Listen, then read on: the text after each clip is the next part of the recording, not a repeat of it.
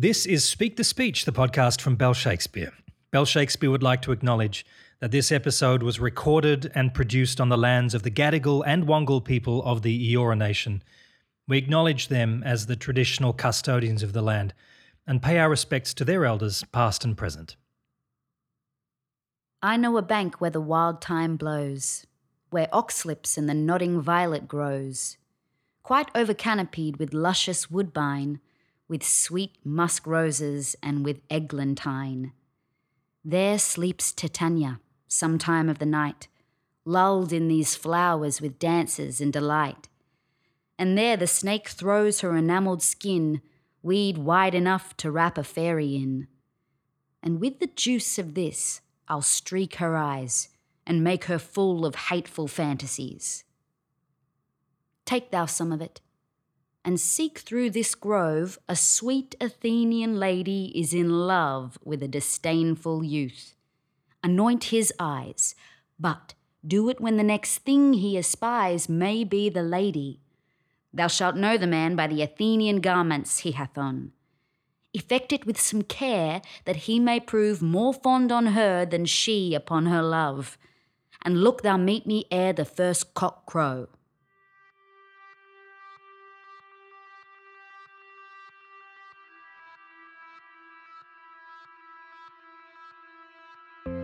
Welcome to Speak the Speech, the podcast from Bell Shakespeare. I'm your host, James Evans, and that was Oberon from Act 2, Scene 1 of A Midsummer Night's Dream, read by our guest this week. She is a performer, writer, and composer whose latest project, The Lovers, will premiere at the Sydney Opera House in October 2022, produced by Bell Shakespeare.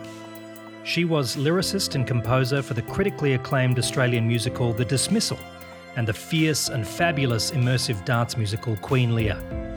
She began writing and composing in 2009, creating the music and lyrics for the Channel 9 TV series William and Sparkle's Magical Tales, in which she also starred as Sparkles the Fairy. She went on to write and compose for several TV programs, including Magical Tales Surprises, Imagination Train, and I Am Me. On stage, she's toured Australia in the role of Tanya in Muriel's Wedding as well as having originated the role of Janine in its world premiere production. Her other roles include Lenora in Crybaby, The Witch in Into the Woods, Sally Brown in You're a Good Man, Charlie Brown, and Jan in the Australasian tour of Grease. Her next work, Zombie the Musical, will be presented with Hayes Theatre Co. in 2023. It is my great pleasure to welcome Laura Murphy. Laura, welcome to Speak the Speech. Thank you. This is a great honour. Laura, you, you, you're kidding me. It's an honor to have you. You, you know, Laura, I've there, has been a couple of famous people um, uh, being part of this podcast, but when I sit across this table from you, I feel like you know, in five years' time, I'm going to go, oh my God, Laura Murphy was here in this room. We recorded this podcast. With with this show, The Lovers, I feel like you're about to explode, about to take off. You must be so excited, right? Well, you're incredibly kind to say that. I am so excited mm. and it it has been a really really long journey to get here and I just can't wait to share this show and this production with people. Mm. I'm so thrilled and I'm honored to be doing it with Bell Shakespeare as well. I really would have never thought mm. that Bell Shakespeare Company would be interested in this little show where hmm. I was, you know, totally rewriting and updating this work, I thought surely this is sacrilegious, yeah, you know, to yeah, real right. Shakespeare fans. But yeah, I didn't real I didn't anticipate that my sort of ethos and my visions mm. would align so much with Bell Shakespeare and what they want to achieve with the company and with the future. Yeah, absolutely. And and you know, we were at the company run just a few days ago on Friday and for those listeners who don't know, a company run is where the actors and the musicians and uh, the crew put the show on in the rehearsal room just for for the administrators and the company and the and the crew and anyone who's hanging around really. Uh, so it's kind of a raw event. There's no not much costume not much set. It's just in the rehearsal room and the buzz in that room was incredible. People were so excited. We had a couple of donors for the company coming in. They were they were literally jumping up and down, almost out of their skin. Uh, the the uh, the excitement for this show is amazing, and and I think there's a couple of reasons for that. First of all, as you like to say, the the pop bangers that you've written uh, are so infectious. Those tunes just get stuck in your head, and, and earworms. they absolutely. And I, I want to talk to you about how you write an earworm later on. It's a mystery to me. It's incredible. But then also for those people who love Shakespeare and especially love Midsummer Night's Dream, the show is so steeped in the world of that play, of the characters, of their relationships, that every single moment every nuance of the play you've found, you've discovered, and you've kind of exploded out into this wonderful musical. It's not just broad brushstroke stuff. You really delved into the play. Can you tell me a bit about that process and about how that happened? Well, I love I'm I love to investigate. Mm-hmm. I'm a little bit that way. I was never quite academic and I wasn't really good at school. Like I just couldn't care about when someone was telling me to be interested in something or spend time on something. Right. I would feel like how dare you? Mm. I'm I don't care. But when it's something that I care about, oh, I really go down the rabbit hole.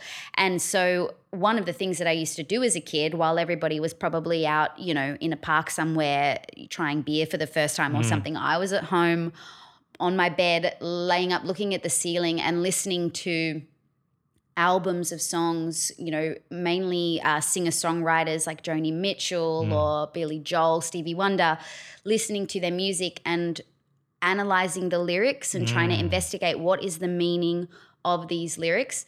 And I think that's why I took to Shakespeare a little bit mm. because, in a similar way, it allowed me to investigate and to take hints. Mm-hmm. So, the process of writing The Lovers really was about finding the hints that Shakespeare had left in there that yeah. I can take and expand on. Yeah, yeah. Even in that monologue, Oberon's monologue, I, I love that there's a couple of hints going on there for the actors, for the directors, for the audience. Like the first hint is this is what Oberon's plan is. Mm. We're really like spelling that out. This is the plan.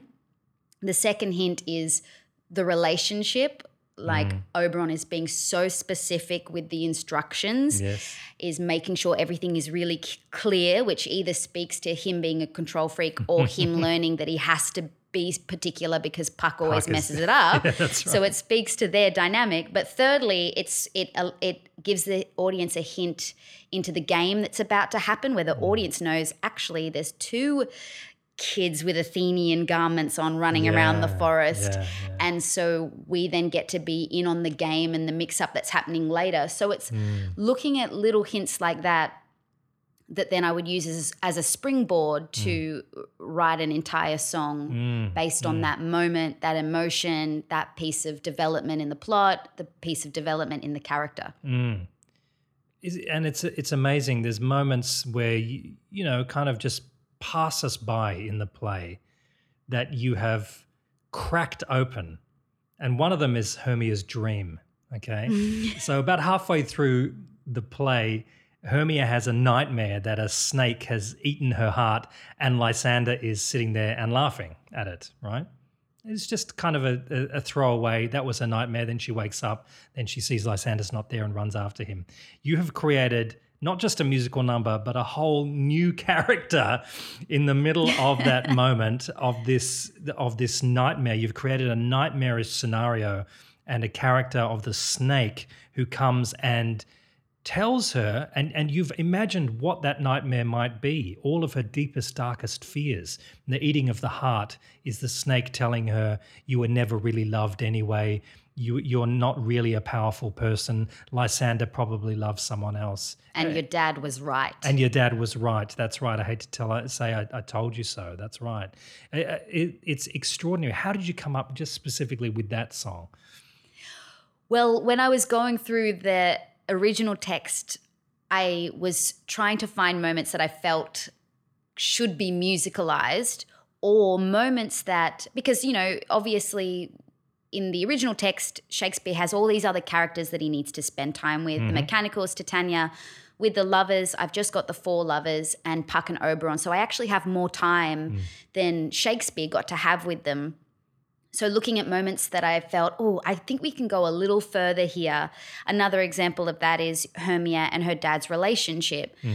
We don't really get a lot of context as to why their relationship is at, at that point.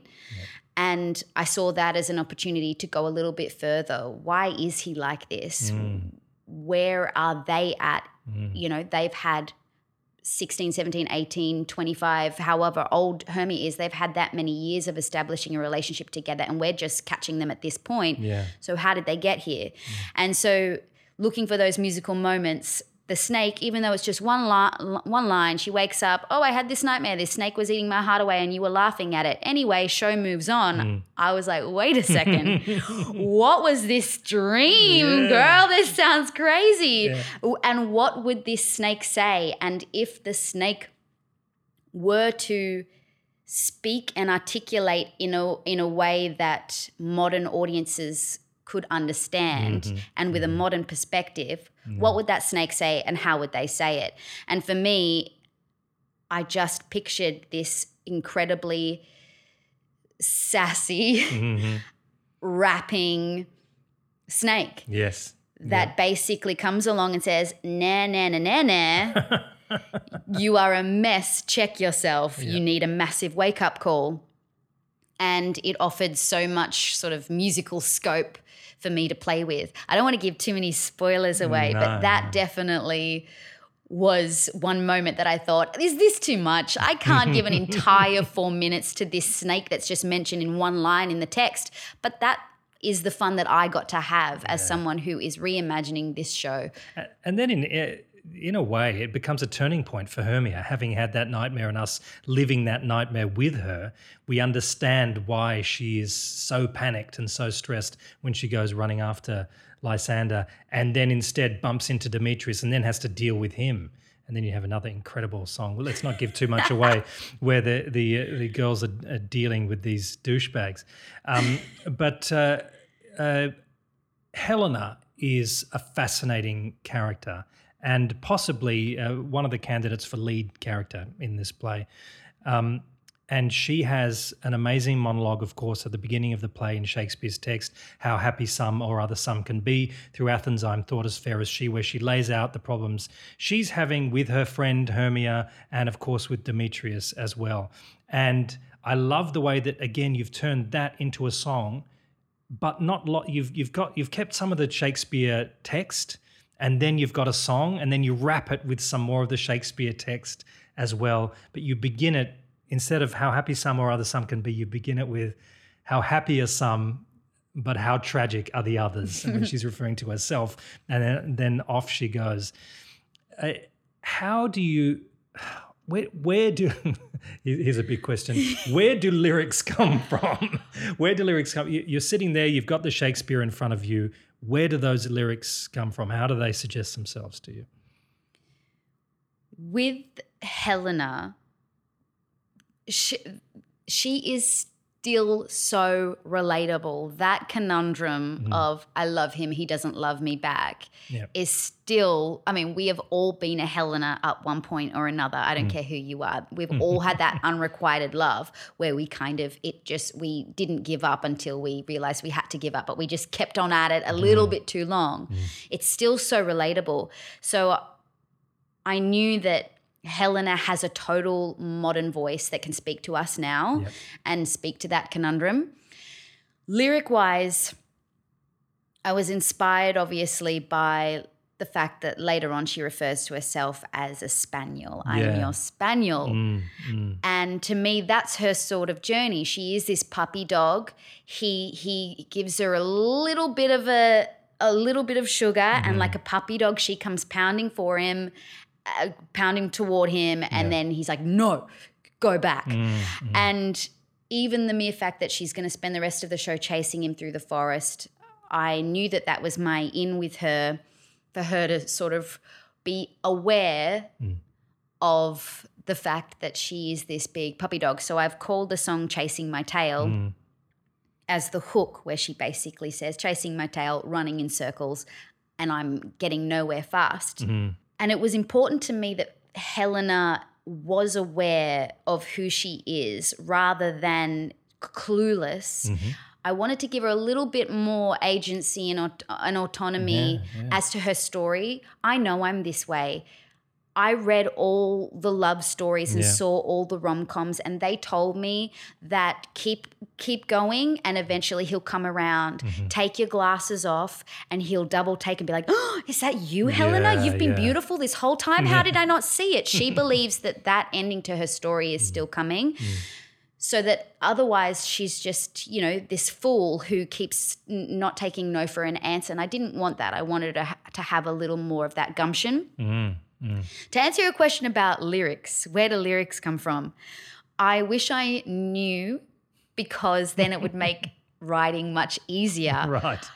I don't know how it happens. I go into like, I see white and wake up 12 hours later and there's a song and I don't remember how it got there. Yeah. Yeah. And it then it feels like it was just always there. Like when when a song is finished, you're like, oh, it was always that lyric that followed that lyric that ended in that rhyme where the melody went there. And it just feels like it all was always existing. But there was a time where it didn't exist and it was just one choice after another. Mm-hmm, mm-hmm. What what is the first melodic interval that we start this song with? And what's that what is that evoking emotionally? Yes. That's one choice. Then the next choice is what's the word that attaches to that melody? Mm-hmm. And it's just a process of choices. Yeah. And it kind of is this, it, it, I can't really grasp Yeah. it, Yep. Yep. but when you've grasped it, you know.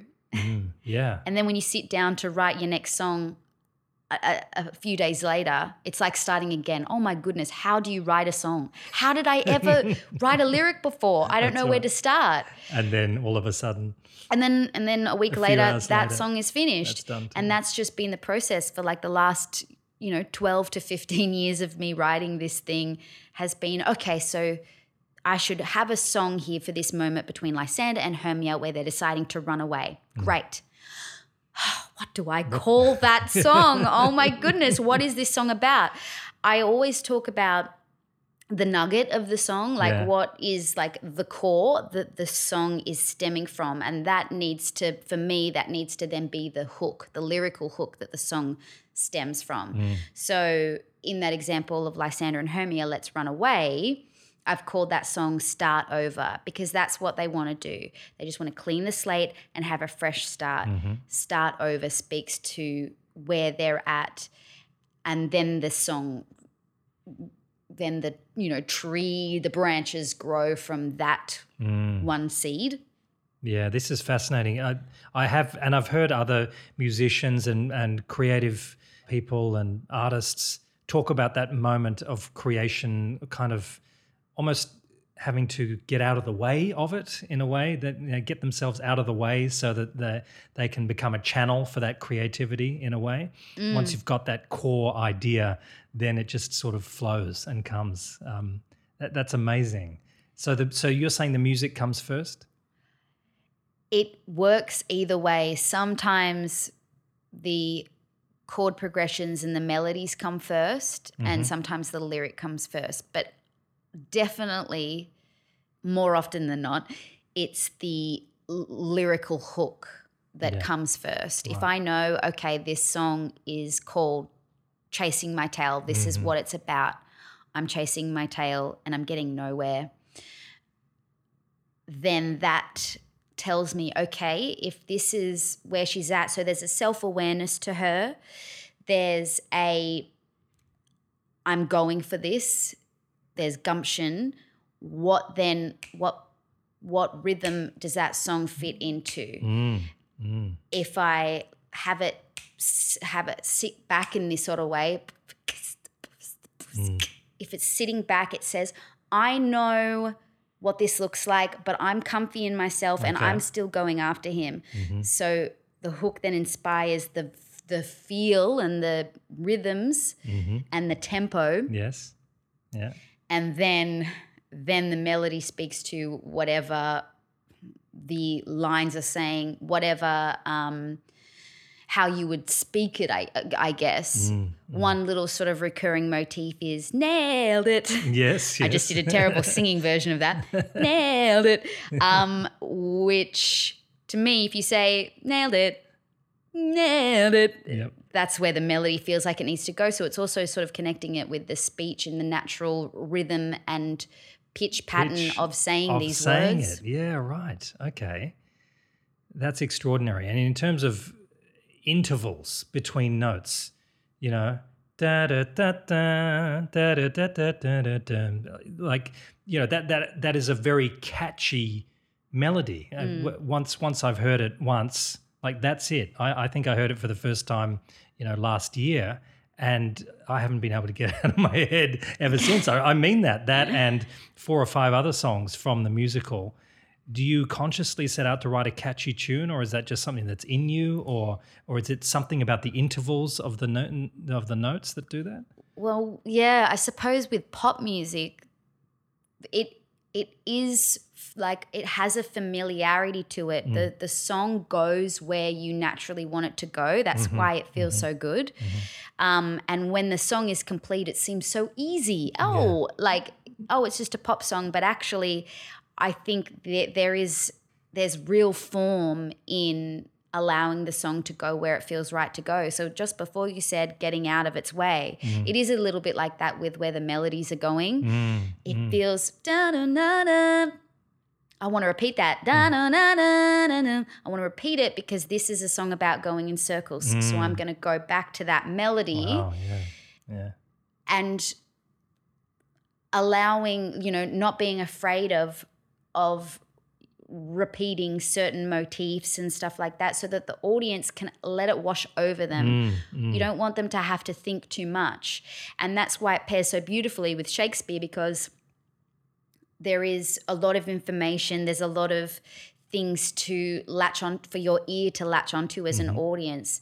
So the respite of the song being like I, the audience can just absolutely let down their defenses whether they know this story or not whether they know the difference between thou and thy. Mm, mm, mm. They are going to understand the emotion that this song is trying to evoke and they're going to let it wash over them around them within them.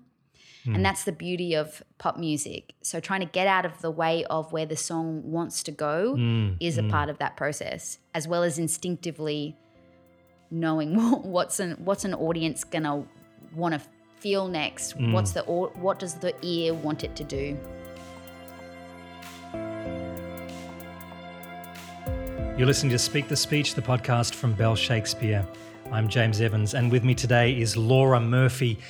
Laura, when did you first hear about Shakespeare? Do you remember when you were at school? Uh, Were you, I mean, you said you weren't much of a school student. You, you didn't really care about um, stuff like that at school. But do you remember the first time you encountered it?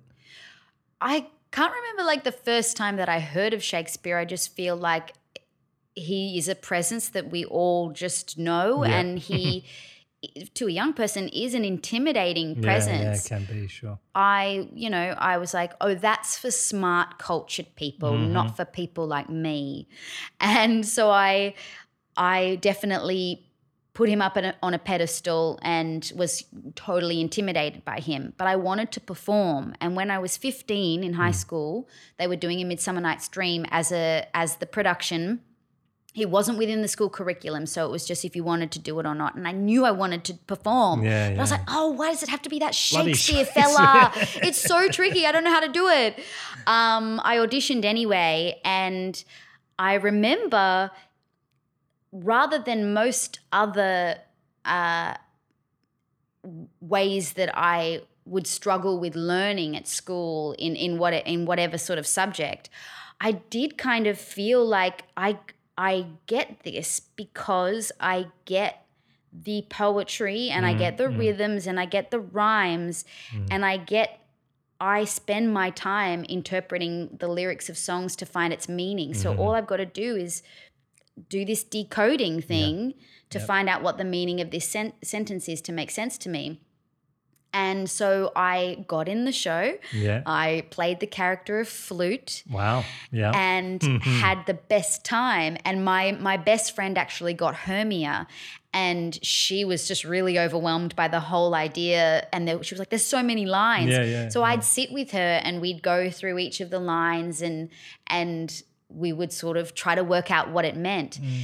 And I remember how empowering that felt as a young person to be like, oh, I'm not an absolute fool. I can grasp something that I thought was out of my reach. Yeah, of if I'm patient and if I, I give it the time, um, I can do it. So you guys were working it out together um, by yourselves. Was there much support from the teachers and the, Oh, yeah, yeah, There were two great drama teachers who were like co directing it. Mm. And my sister, who is incredibly smart, my older sister, she was playing bottom Oh, wow, and fun. killed it. Yeah. yeah. um, and so she would also sort of help as well. And yeah, it was a very sort of collaborative and open discussions sort of rehearsal.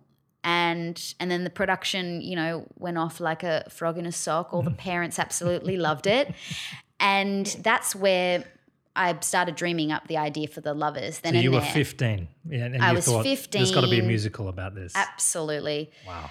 I just, yeah, I thought these characters, like particularly these four young lovers. I mean, I was a teenager, so I was having a new crush every week. Of course, those were the ones that I found most relatable. I was like, what the heck? I still know these kids. Mm-hmm. Yeah. I still know a Lysander who wants to like protect his girlfriend and like be the knight in shining armor for his princess and feels like that's his role. Mm. And I know the Hermia who totally like abandons all her family and friends once she's got a boyfriend.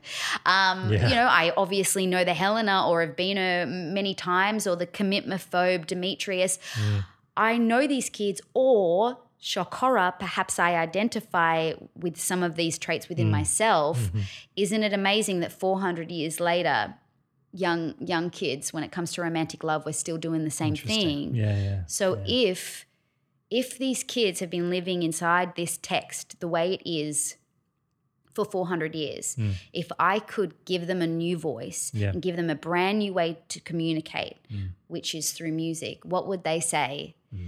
And so the lovers was born. So were you writing pop songs when you were 15? You were, you were Absolutely, yeah. I was a Oh f- folk, folk, pop, acoustic Yeah. sort of songs. I was a I was a little mini Avril Lavigne back then. Yeah, cool. You play guitar, piano, you played guitar, you know, poorly. I, yeah, I would just learn what I needed to learn to be able to write to basically Mm-hmm. on piano and guitar.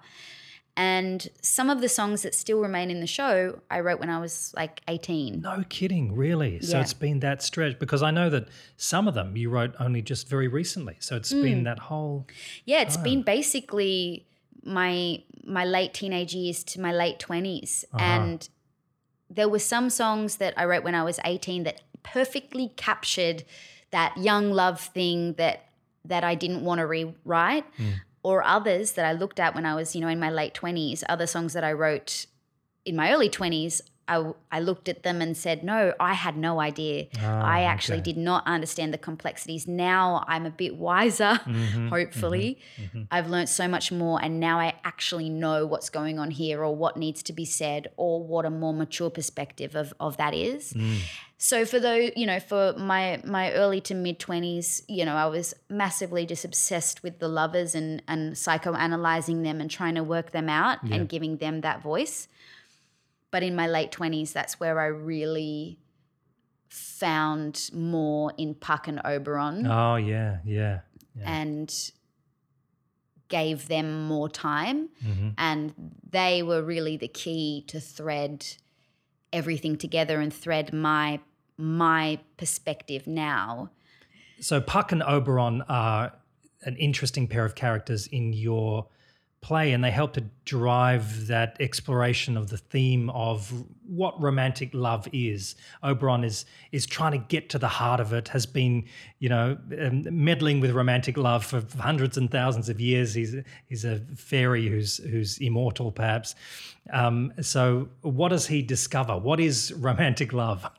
Well, yeah, Oberon like is the embodiment of romance and is like this magical matchmaker, all-seeing alien from outer space Yep. sort of king. Um, and what was interesting is because I was, when writing it, I just really wanted to keep it to an intimate six hander. But Titania kept getting in the way for me because that is a little bit of an impetus for Oberon's story. The first reason why he wants to get, the, Mm-hmm. the flower, flower, is yeah. to, you know, is to basically play a trick on Titania because he's angry at her. Mm-hmm. Um, so without her, what is the reason why this whole journey begins? Um, what is the reason why he gets the flower? So losing, making the decision to lose Titania ended up being the best choice because it found an entire other reason why Oberon is so desperate Mm. to make this happy ending work for these young kids. Mm, mm. And the rest you'll have to find out when you when come you and come see, and the, see show. the show. That's right. Laura's twist on A Midsummer Night's Dream. You know, I feel like, what, what are your hopes for the lovers? Because I feel like just sitting there in that rehearsal room, I felt like we are at the beginning of something big and that this could really go international. It could go anywhere. It's a universal story. It's about people it's about love it's it's about magic and it's got such infectious pop music in it what are your hopes for this show We're about to go into tech. Hmm. So my hopes are let's get to opening night. Okay, good. And but my bigger ambitions, my bigger picture ambitions, I mean, we had in an Australian musical theatre, because this is a new Australian musical, is, you know, more than it is an adaptation, it's a new musical. it it's yeah. fully coated in music Mm-hmm. and original lyrics and an original score. And we're we are still new at that in Australia in a Mm. lot of ways. We're hun- you know we're like hundred years behind Broadway, and we're doing amazing things with our Australian creatives. We have a we have a history of taking either particularly British or American musicals, bringing them here Mm. Yeah, from yeah. the minds of international creatives, and we honor those shows here in their accents, with their you know Mm. direction, their staging, their concepts. And wouldn't it be nice if it were flipped? Mm. Like, I just feel like we're ready. Our Australian creatives here, Shaun Rennie, our, our fantastic director, Marg Horwell, our designer, all of these incredible Australian creatives. Wouldn't it be nice if their work were honored overseas? Mm-hmm, mm-hmm. And this is the type of show that is, it, it just is so accessible for anybody. Mm. It is this common theme of love. It's like a thing that it doesn't matter how like humans are so incredibly divisive we can never uh, you know agree on anything. Yep, yep. and yet since the dawn of time we've all been fascinated by this idea of love. Or so much art and you know stories and songs are written about the subject trying to work it out. You know science tries to work it out. Yes, yes. so it is this thing that really does connect us all, paired with this guy Shakespeare that we've all agreed is a real good writer, paired with this story that feels familiar to us, and then paired with accessible pop songs. yep. Yep. It is the type of show that could be seen anywhere and could speak to anyone Yeah. or at least that's what I hope. That's my dream. Mm. So I really would love the show to be seen across Australia and have m- more audiences and and young people seeing it, and hopefully then be seen abroad. Mm.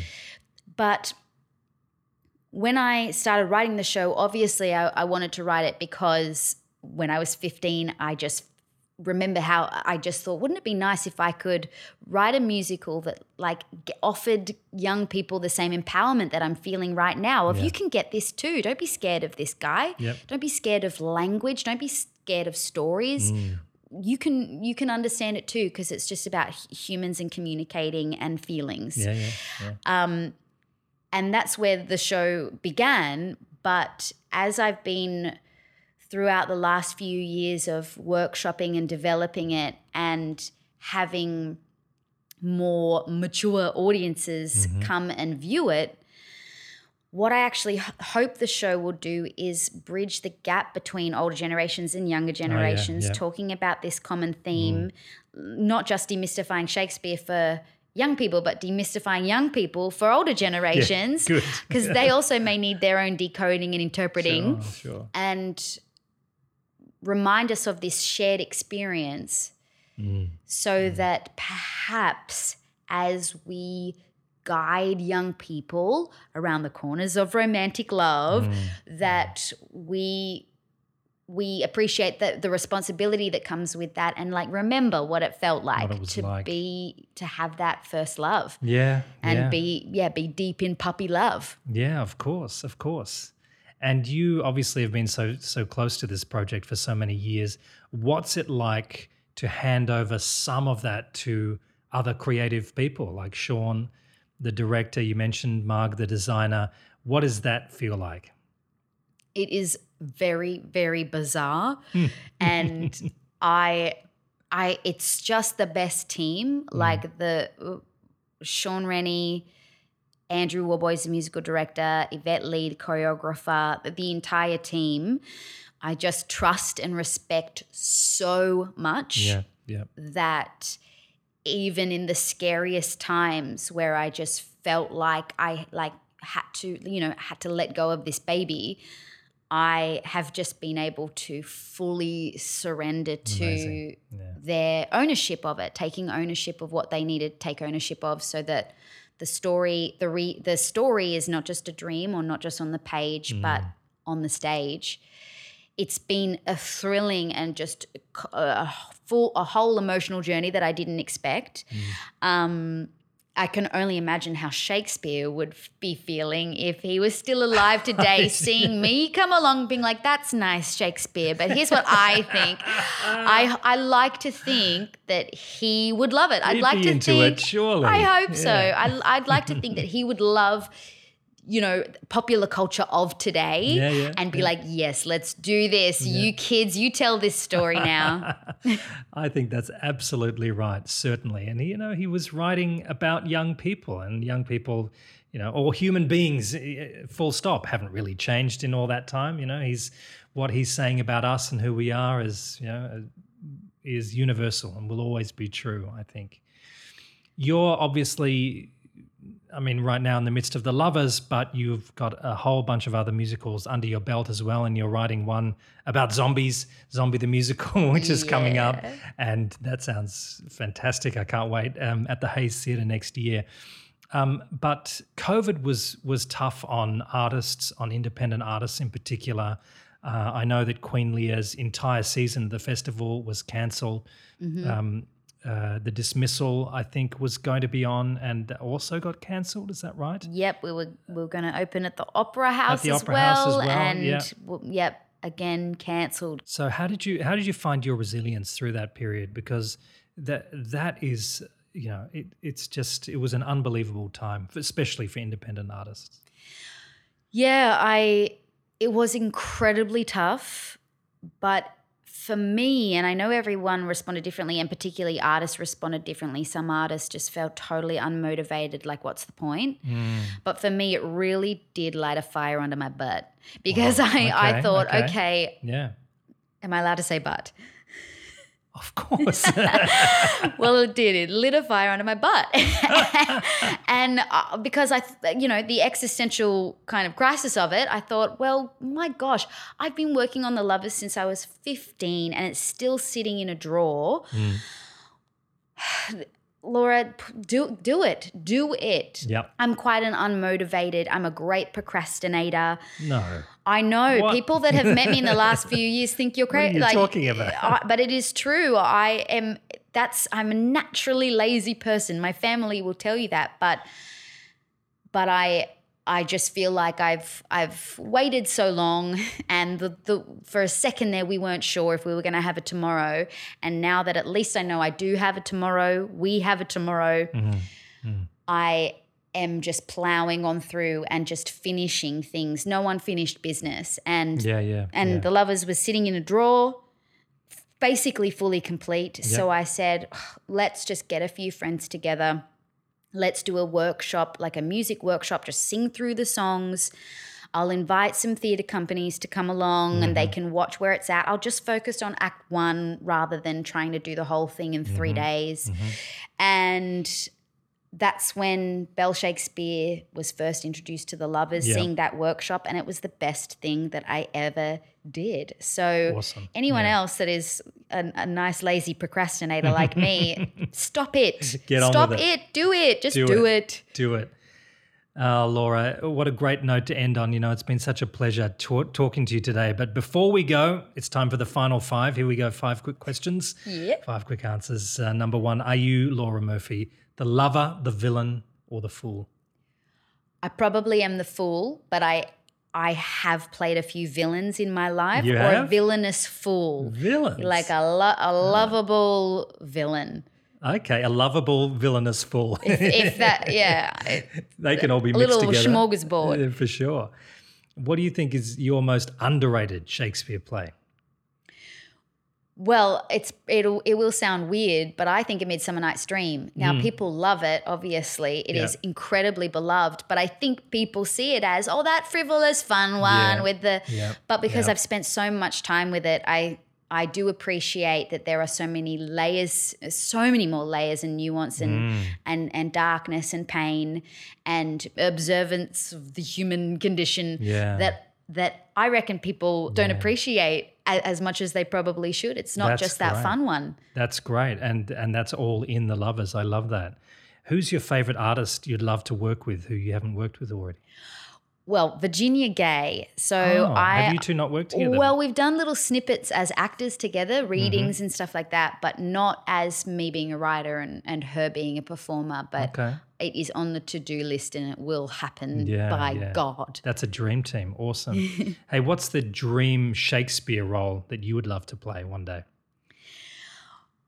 Do you know I would love to do bottom? I must yeah. say. Okay, your sister nailed it. it's Yeah. your turn now. I feel like, yeah, in 15 years' time, I think there might be a, a bottom there Okay. if someone would have me.